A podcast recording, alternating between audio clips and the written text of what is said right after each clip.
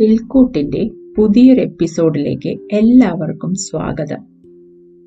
വർത്തമാനകാലത്തിൽ നിന്ന് ഒന്ന് പിറകോട്ട് പോയാലോ? ഇന്നത്തെ എപ്പിസോഡിൽ ഞാൻ നിങ്ങളോട് ഒരു പ്രാചീന കനേഡിയൻ ഗോത്ര ഗ്രാമത്തെക്കുറിച്ചാണ് പറയുന്നത്.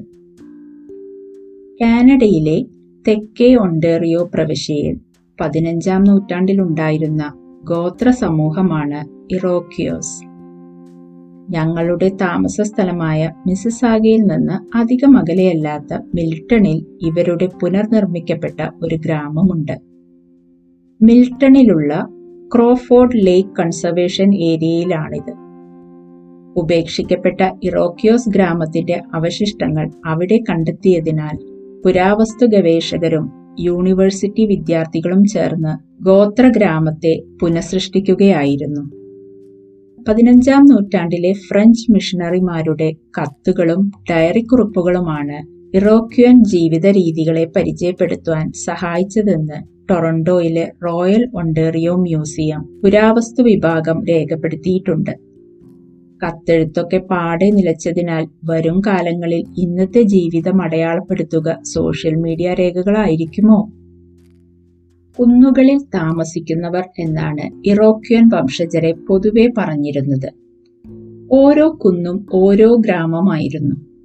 ചില ഗ്രാമങ്ങളിൽ മുന്നൂറിലധികം ആളുകൾ വസിച്ചിരുന്നു. അവർ താമസിച്ചിരുന്ന വീടിന്റെ ഒരു മാതൃക ഗവേഷകർ ഉണ്ടാക്കിയിട്ടുണ്ട്. ബിർച്ച് മരത്തിന്റെ തൊലികൾ കൊണ്ട് ചുമരും മേൽക്കൂരയും മേഞ്ഞ നീണ്ട വീടുകളാണ്. ഓരോ വീട്ടിലും ഏകദേശം നൂറോളം ആളുകൾ പാർത്തിരുന്നു. ഇരുന്നൂറടി നീളത്തിലും ഇരുപതടി വീതിയിലും ഇരുപതടി ഉയരത്തിലുമുള്ള പ്രത്യേക നിർമ്മിതിയാണ്. വീതിയേക്കാൾ നീളമുള്ള ഒറ്റമുറി വീടിനുള്ളിൽ തന്നെയാണ് വെപ്പും തീനും കിടപ്പും എല്ലാം.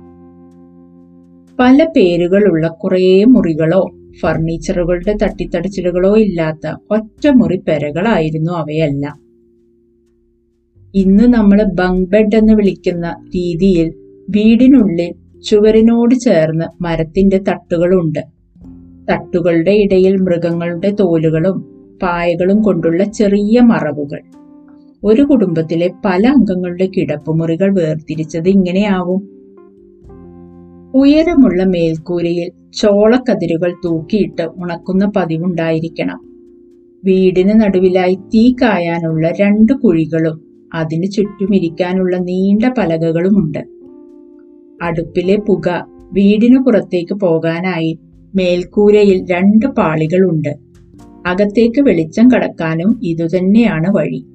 അതല്ലാതെ വേറെ ജനലുകളൊന്നുമില്ല. രണ്ടറ്റത്തും രണ്ട് വാതിലുകളുണ്ട്. വലിയ വള്ളിക്കുട്ടകളിൽ നിറയെ ചോളവും സൂര്യകാന്തി വിത്തുകളും മത്തനും ബീൻസും സ്ട്രോബെറിയും കൊയ്ത്തുകാലങ്ങളിൽ നിറഞ്ഞിരിക്കുന്നത് വീടിനകത്തിരുന്ന് നമുക്ക് സങ്കല്പിച്ചു നോക്കാം. മാനിന്റെ തോലുണക്കി ഉണ്ടാക്കുന്ന മൃദുവായ ബാഗ് പോലെയുള്ളതിലാണ് ഇറോക്യൻസ് ചെറിയ കുട്ടികളെ കിടത്തിയിരുന്നത്. വേട്ടയാടി പിടിച്ച മൃഗങ്ങളുടെ തോലുകൾ ഉരിഞ്ഞ് കമ്പി വളയങ്ങളിൽ നിവർത്തി വെച്ചാണ് ഉണക്കിയെടുക്കുന്നത്. ശരിയായ രീതിയിൽ ഉണക്കിയെടുത്താൽ തോലുകൾ മൃദുലമാകും. ഇതുകൊണ്ടാണ് അവർ തോലുറകളും പായങ്ങളും ഉണ്ടാക്കിയിരുന്നത്. ഇറോക്യൻസ് അന്ന് ഉപയോഗിച്ചിരുന്ന ചില വസ്ത്രങ്ങൾ അവിടെ പ്രദർശിപ്പിച്ചിട്ടുണ്ട്. പുഴയ്ക്കരികിലുള്ള കുന്നുകളിലാണ് മിക്കവാറും ഗ്രാമങ്ങൾ സ്ഥിതി ചെയ്തിരുന്നത്. വേനൽക്കാലങ്ങളിൽ ഗ്രാമത്തിലെ ആണുങ്ങൾ വേട്ടയ്ക്കായി കാടുകളിലേക്ക് പോയാൽ സ്ത്രീകളും കുട്ടികളും വിളകളുടെ സംരക്ഷണത്തിനായി കൃഷിയിടങ്ങളിൽ കൂടാരം കെട്ടി താമസം ആരംഭിക്കും. മൂന്ന് സഹോദരിമാരെന്ന് വിളിക്കുന്ന കൂട്ടുകൃഷിയാണ് പ്രധാനം. ചോളവും ചിരങ്ങയും ബീൻസുമാണ് കൃഷിയിലെ സഹോദരിമാർ. ബീൻസും ചിരങ്ങയുടെ വള്ളിയും പടർന്നു കയറിയിരുന്നത് ചോളച്ചെടികളിലായതിനാലാവാം ഇങ്ങനെയൊരു സഹോദര ബന്ധം ട്രെയിനിന്റെ ബോഗി പോലെയുള്ള ഈ വീടുകൾക്ക് മുന്നിൽ അവരുടെ കുലത്തിന്റെ അടയാളമായി എന്തെങ്കിലും ചിഹ്നങ്ങളോ മറ്റോ വെക്കുന്ന പതിവുണ്ടത്രേ. നമ്മളൊക്കെ വീട്ടുപേര് വെക്കുന്നത് പോലെ ഇറോക്യൻ സമൂഹത്തിൽ മൃഗങ്ങളുടെ പേരിലായിരുന്നു ഓരോ കുലവും അറിയപ്പെട്ടിരുന്നത്. ആമ ഈൽ ബിവർ ചെന്നായ മാൻ കരടി ഹോറോൺ പരുന്ത് കുരുവി എന്നിവയാണ് പ്രധാന ഇറോക്യൻ കുലങ്ങൾ. പേര് കൊടുത്ത മൃഗങ്ങളുടെ പ്രത്യേകതകളോട് സാമ്യമുണ്ടാവുമോ ഓരോ കുലത്തിലെയും ആളുകൾക്ക് എന്നറിയില്ല. പലായനങ്ങളും ഇവർക്കിടയിൽ സാധാരണമായിരുന്നു. മണ്ണിന്റെ ഫലസമൃദ്ധി കുറഞ്ഞാലോ വിറകിനുള്ള മരങ്ങളുടെ കുറവോ അതുവരെ ജീവിച്ച ഗ്രാമം വിട്ട് മറ്റൊരിടത്തേക്ക് പോകാൻ അവരെ നിർബന്ധിതരാക്കിയിരുന്നു. ഒഴിഞ്ഞുപോക്ക് പല ഘട്ടങ്ങളായാണ്. ഒടുവിൽ ഒരു ഗ്രാമം തന്നെ ഉപേക്ഷിക്കപ്പെടുന്നു. അങ്ങനെയൊന്നാണ് ക്രോഫോർഡ് ലേക്കിനടുത്ത് കണ്ടെത്തിയത്. ഇതിനിടയിൽ ഞാൻ പറയാൻ വിട്ടുപോയത് വേലികളെ കുറിച്ചാണ് ഇറോക്യൻ ഗ്രാമങ്ങളെ വേർതിരിക്കുന്ന വേലികൾക്കുമുണ്ട് ഒരു പ്രത്യേകത.